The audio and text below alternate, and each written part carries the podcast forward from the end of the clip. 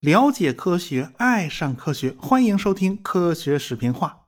上文书我们讲到了斯坦利和利文斯顿见了面了。斯坦利呢是个记者，利文斯顿是个传教士。尽管两个人身份不一样啊，脾气秉性也完全不同，但是他俩都喜欢探险，这就是最大的共同点了。不过呢，斯坦利在陪着利文斯顿在非洲溜达了一圈以后啊，还是要回到欧洲去的。斯坦利回到欧洲以后呢，来到了英国，还受到了英国女王的接见。但是英国的上层并不喜欢这个人，因为这个人根本就没受过什么教育。很多人还嘲笑他，一个名不见经传的小记者啊，居然走了狗屎运，在非洲遇见了利文斯顿。这利文斯顿是你能遇见的吗？你配吗？所以这个斯坦利还是挺受这些人的刺激的。当时呢，英国国内还是觉得，哎呀，应该派人去援助一下利文斯顿啊，他太孤单了，毕竟他身体也不是很好，所以呢，他们就组织了一支援助队伍，而且还上路了，还是按照老办法，先到桑吉巴尔。当时非洲的内陆啊，消息很闭塞，而且时间上严重之后，你听到个什么消息，准备着手去处理的时候，事情已经起了变化。利文斯顿不是带着一小队当地人继续探索卢阿拉巴河吗？他的身体就变得越来越差，最后在一个偏僻的小村子里，利文斯顿算是走完他人生的旅程。他去世了。去世以后，他的仆人对他非常忠心呐，把他的心脏埋在了当地的一棵树下面，所以他的心永远和非洲在一起了。然后把他的遗体包裹好，撒上盐，一步一步抬着走出了非洲的密林。最后就把尸体给了英国人，由他们用船把利文斯顿的遗体运回到了英国。英国人就把他安葬在了威斯敏斯特大教堂，这是非常高的荣誉啊。但是利文斯顿一直到死也没能找到尼罗河的源头，他始终在坦噶尼卡湖周围打转转，探索了几条大河，但是这些偏偏都和尼罗河的上游，呃，这个没什么关系啊，都是刚果河的上游。尼罗河的源头到底在哪儿呢？当时的欧洲人基本上就没怎么搞清楚，因为说法实在是太多了。在热带地区啊，降水很丰富，河网纵横，谁是谁的源头啊，真的不太容易搞明白。利文斯顿的仆人把他的尸体运到海边的过程之中，遇到了两个英国人，他们正是皇家地理学会派来协助利文斯顿的，一个叫卡梅伦，一个叫迪罗，他们都是海军军官。他们俩也是先到了桑吉巴尔，然后在岛上招勤杂工啊，招扛东西的脚夫啊。他们还是尽量雇佣当年陪着几位探险家进入过非洲大陆的人，毕竟他们是有经验的。他们踏上非洲大陆，走了一个来月，就碰上了运送利文斯顿遗体的两个仆人。这时候，两个英国人才知道，哎呀，他们来晚了，利文斯顿已经去世了。所以说呢，他们需要帮助的目标已经消失了。那接下来该怎么办呢？卡梅伦觉得应该去完成利文斯顿没能完成的事儿，所以呢，他就和迪罗两个人带着探险队继续往非洲内陆进发。非洲的传染病是很多的，这个迪罗就生病了，不得已只好把他留在当地的村子里养病。但是这个迪罗的运气啊实在是太差了。卡梅伦出发了没多久。呃，迪罗的眼前呢就出现了幻觉，可能这就是因为生病导致的嘛。最后呢，他举枪自杀了。那谁也不会想到自己的同伴最后竟能落得这么个结局。当时的非洲毕竟原始落后，这种探险呢，真的不是一般人能玩的呀。那么下一步，卡梅伦要朝哪个地方去呢？那就是继续利文斯顿没能走完的那条路，去探查卢阿拉巴河。他计划呢买艘独木舟，然后沿着河流啊顺流而下，看看能走到哪儿。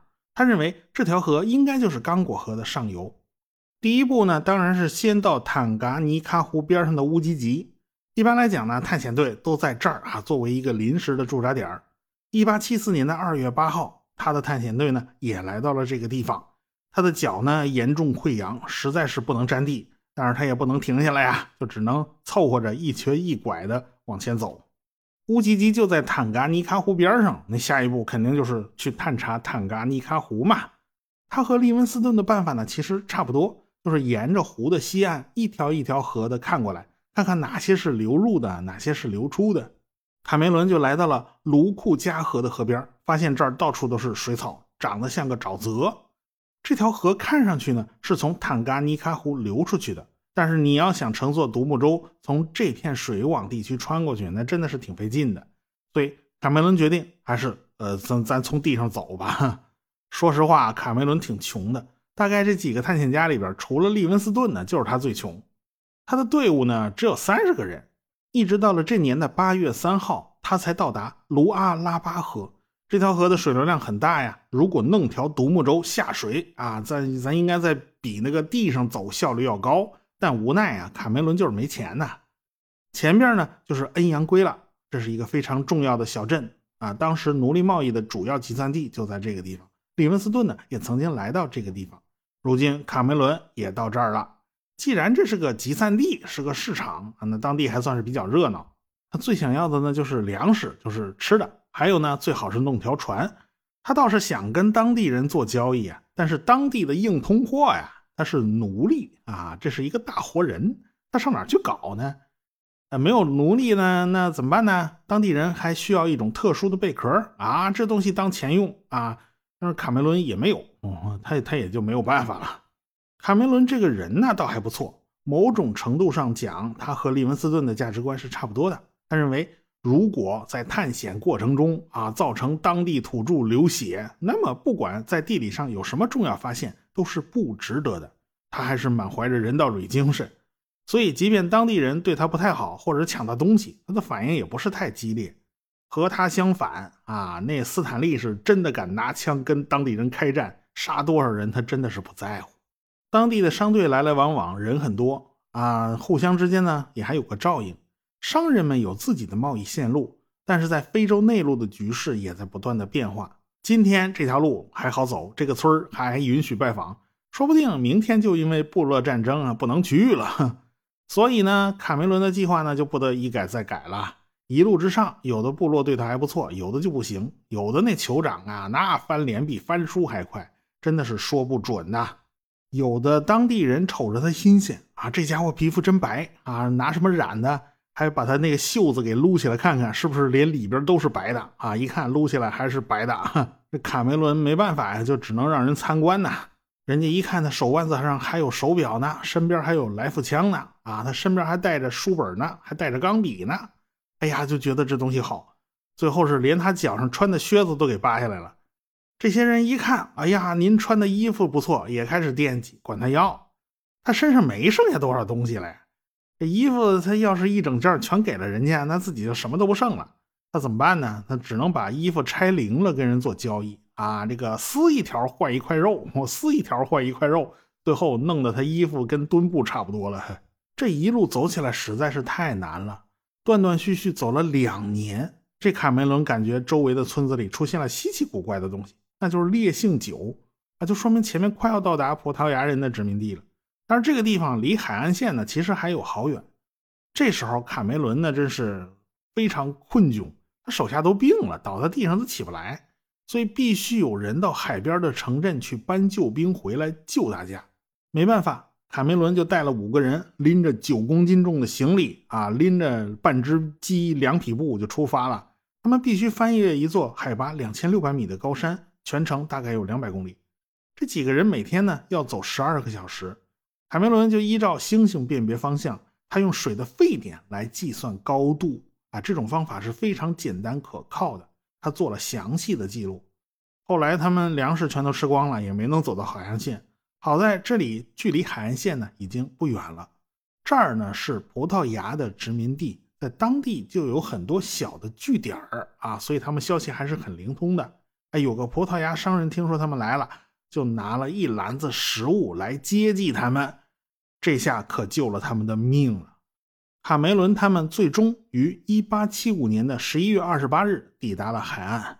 卡梅伦这次探险呢，算是把非洲中部的地图补上了一大块。他做的记录非常的详细，他对卢阿拉巴河的判断是相当准确的，这的确就是刚果河的上游。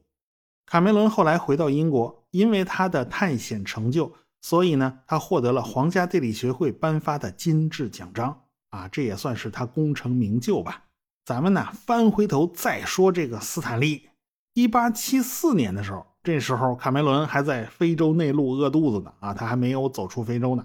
这个斯坦利在伦敦拉到了两笔赞助，《纽约先驱报》和《每日电讯报》愿意掏钱资助斯坦利再次远征非洲。斯坦利的计划呢，就是把非洲中部那几个大湖和河流勘测测绘一下。特别呢是去维多利亚湖周围转一转，去寻找尼罗河的源头。斯坦利列举了四个目标，首先就是探查维多利亚湖，看看周边有哪些河流是流进来的，有哪条河是流出去的。其二就是探查一下艾伯特湖，看看有没有流进流出的河流，看看它跟维多利亚湖之间到底有什么样的联系。第三条就是探查一下坦噶尼喀湖，检查一下。湖北边鲁济济河的流向到底是流进来的还是流出来的？其实前人已经都探查过了。最后是探查一下卢阿拉巴河，弄条船沿着河流航行，争取一直到出海口。哈哈，其实呢，前三项都是核查，过去已经有人考察过了啊，只是考察的还不够详细，有些问题呢还没搞清楚。这次咱就彻底把它搞清楚了。只有第四项对斯坦利来讲，它是一个全新的探索。呃，主要是因为他当时还不知道卡梅伦到底干了些什么。那时候卡梅伦还没有回到欧洲呢。不管去探查维多利亚湖，还是去探索周边的河流，那都是离不开船的。为了提高效率，咱最好是用蒸汽船，也就是小汽艇。这种事儿呢，利文斯顿也干过。但是想要把一艘蒸汽船开进维多利亚湖，真的不是件容易的事儿。按照此前利文斯顿的思路，必须找到这个湖流出来的河啊，流到入海口了嘛？所以呢，你就得从这条河的海口逆流而上，最后咱一直开开进湖里。如果这一路上经常遇到瀑布啊，那就没辙了啊！那遇到激流险滩，咱也上不去。所以呢，这一次。斯坦利选择了一艘相对比较轻便的帆船，它不是蒸汽船啊。这艘船呢，长十二米，拆成了五部分，然后靠人扛着走好几百里地，从陆地上扛进维多利亚湖，然后咱再组装起来。所以，斯坦利必须组织一支庞大的探险队，你起码得有个两三百人，这个否则呀，你。真抬不动这条船，你这船得轮番找人抬呀。那还是按照老办法啊，先到桑吉巴尔岛上去招募队员啊。这个岛上的人呢，都是轻车熟路了啊，他们提供了不知道多少次探险服务了。探险队的物资呢，大概有八吨左右，分成一个个小口袋，一袋三十公斤啊，都拿驴驮着，所以他们的探险队是不可能不庞大的。一出发，两三百人赶着一大群驴啊，这队伍肯定小不了。但是这一路之上呢，也不能说顺利，饥饿和疾病就夺走了很多人的生命。当地正在闹饥荒，所以他们的补给就变得特别困难。这人心散了吧，队伍就不好带，好多人就开始逃亡啊。这个当地就连野生动物呢都很少，唯一可见的大概也就是狮子。但是你去抓狮子，这成本实在太高了点儿你啊，你冲上去跟狮子拼命，最后不一定谁吃了谁哦。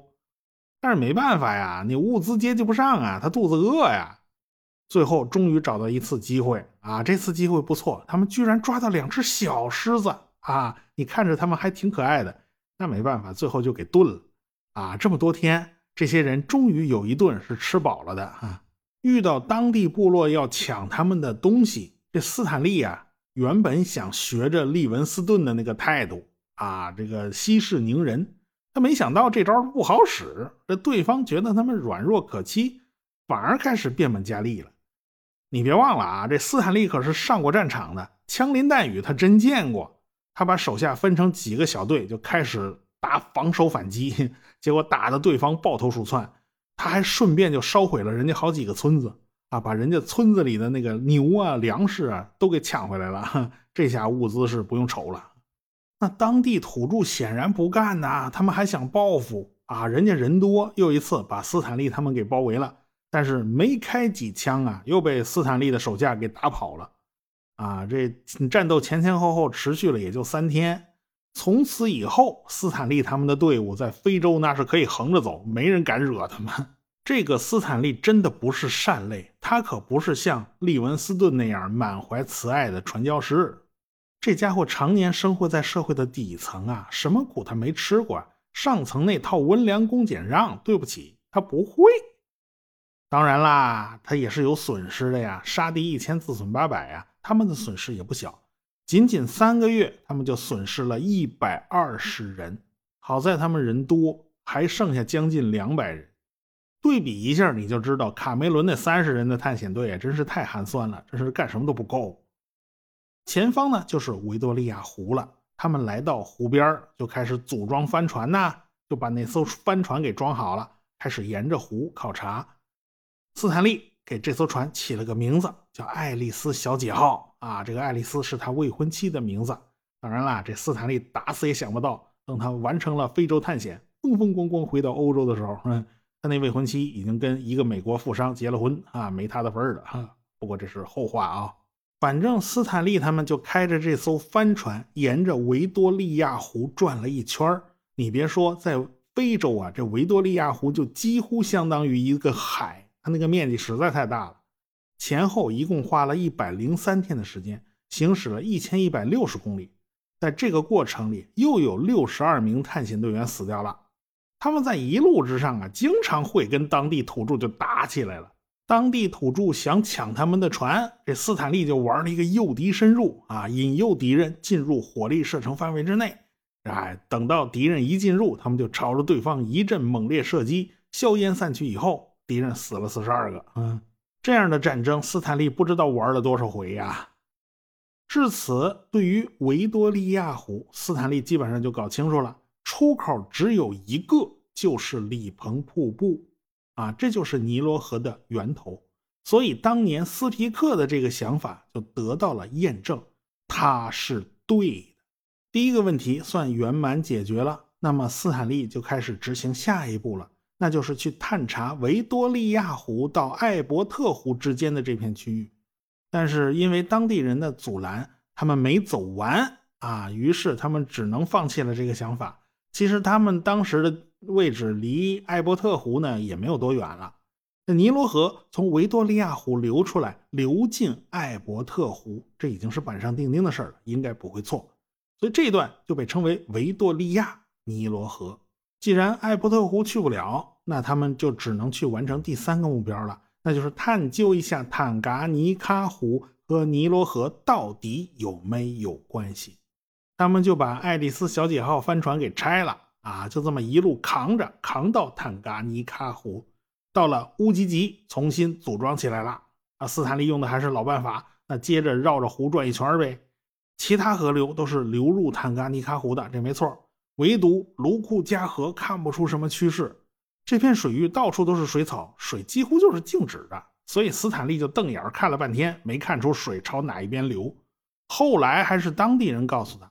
在旱季的时候，这条河就是流进湖里的。等到雨季来临，这时候坦噶尼卡湖的水位开始升高，这条河就会变成外流的。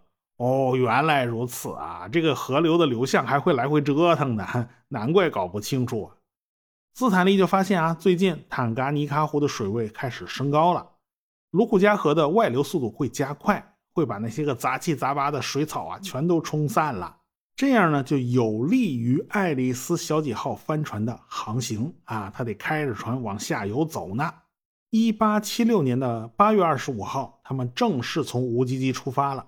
这时候，他们的人数减少到了一百三十人，而且只有三十个人是有武装的，也就是说，只有这三十个人手里端着枪，其他人手里就没有武器了。所以，队伍内部人心也不稳。有些人呢还想反叛，还想造反。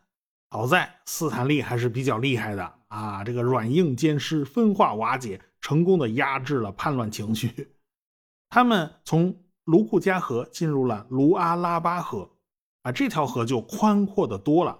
前面就是恩阳圭啦，这个利文斯顿也曾经到过这儿，卡梅伦也是从这儿路过去探索刚果河流域的。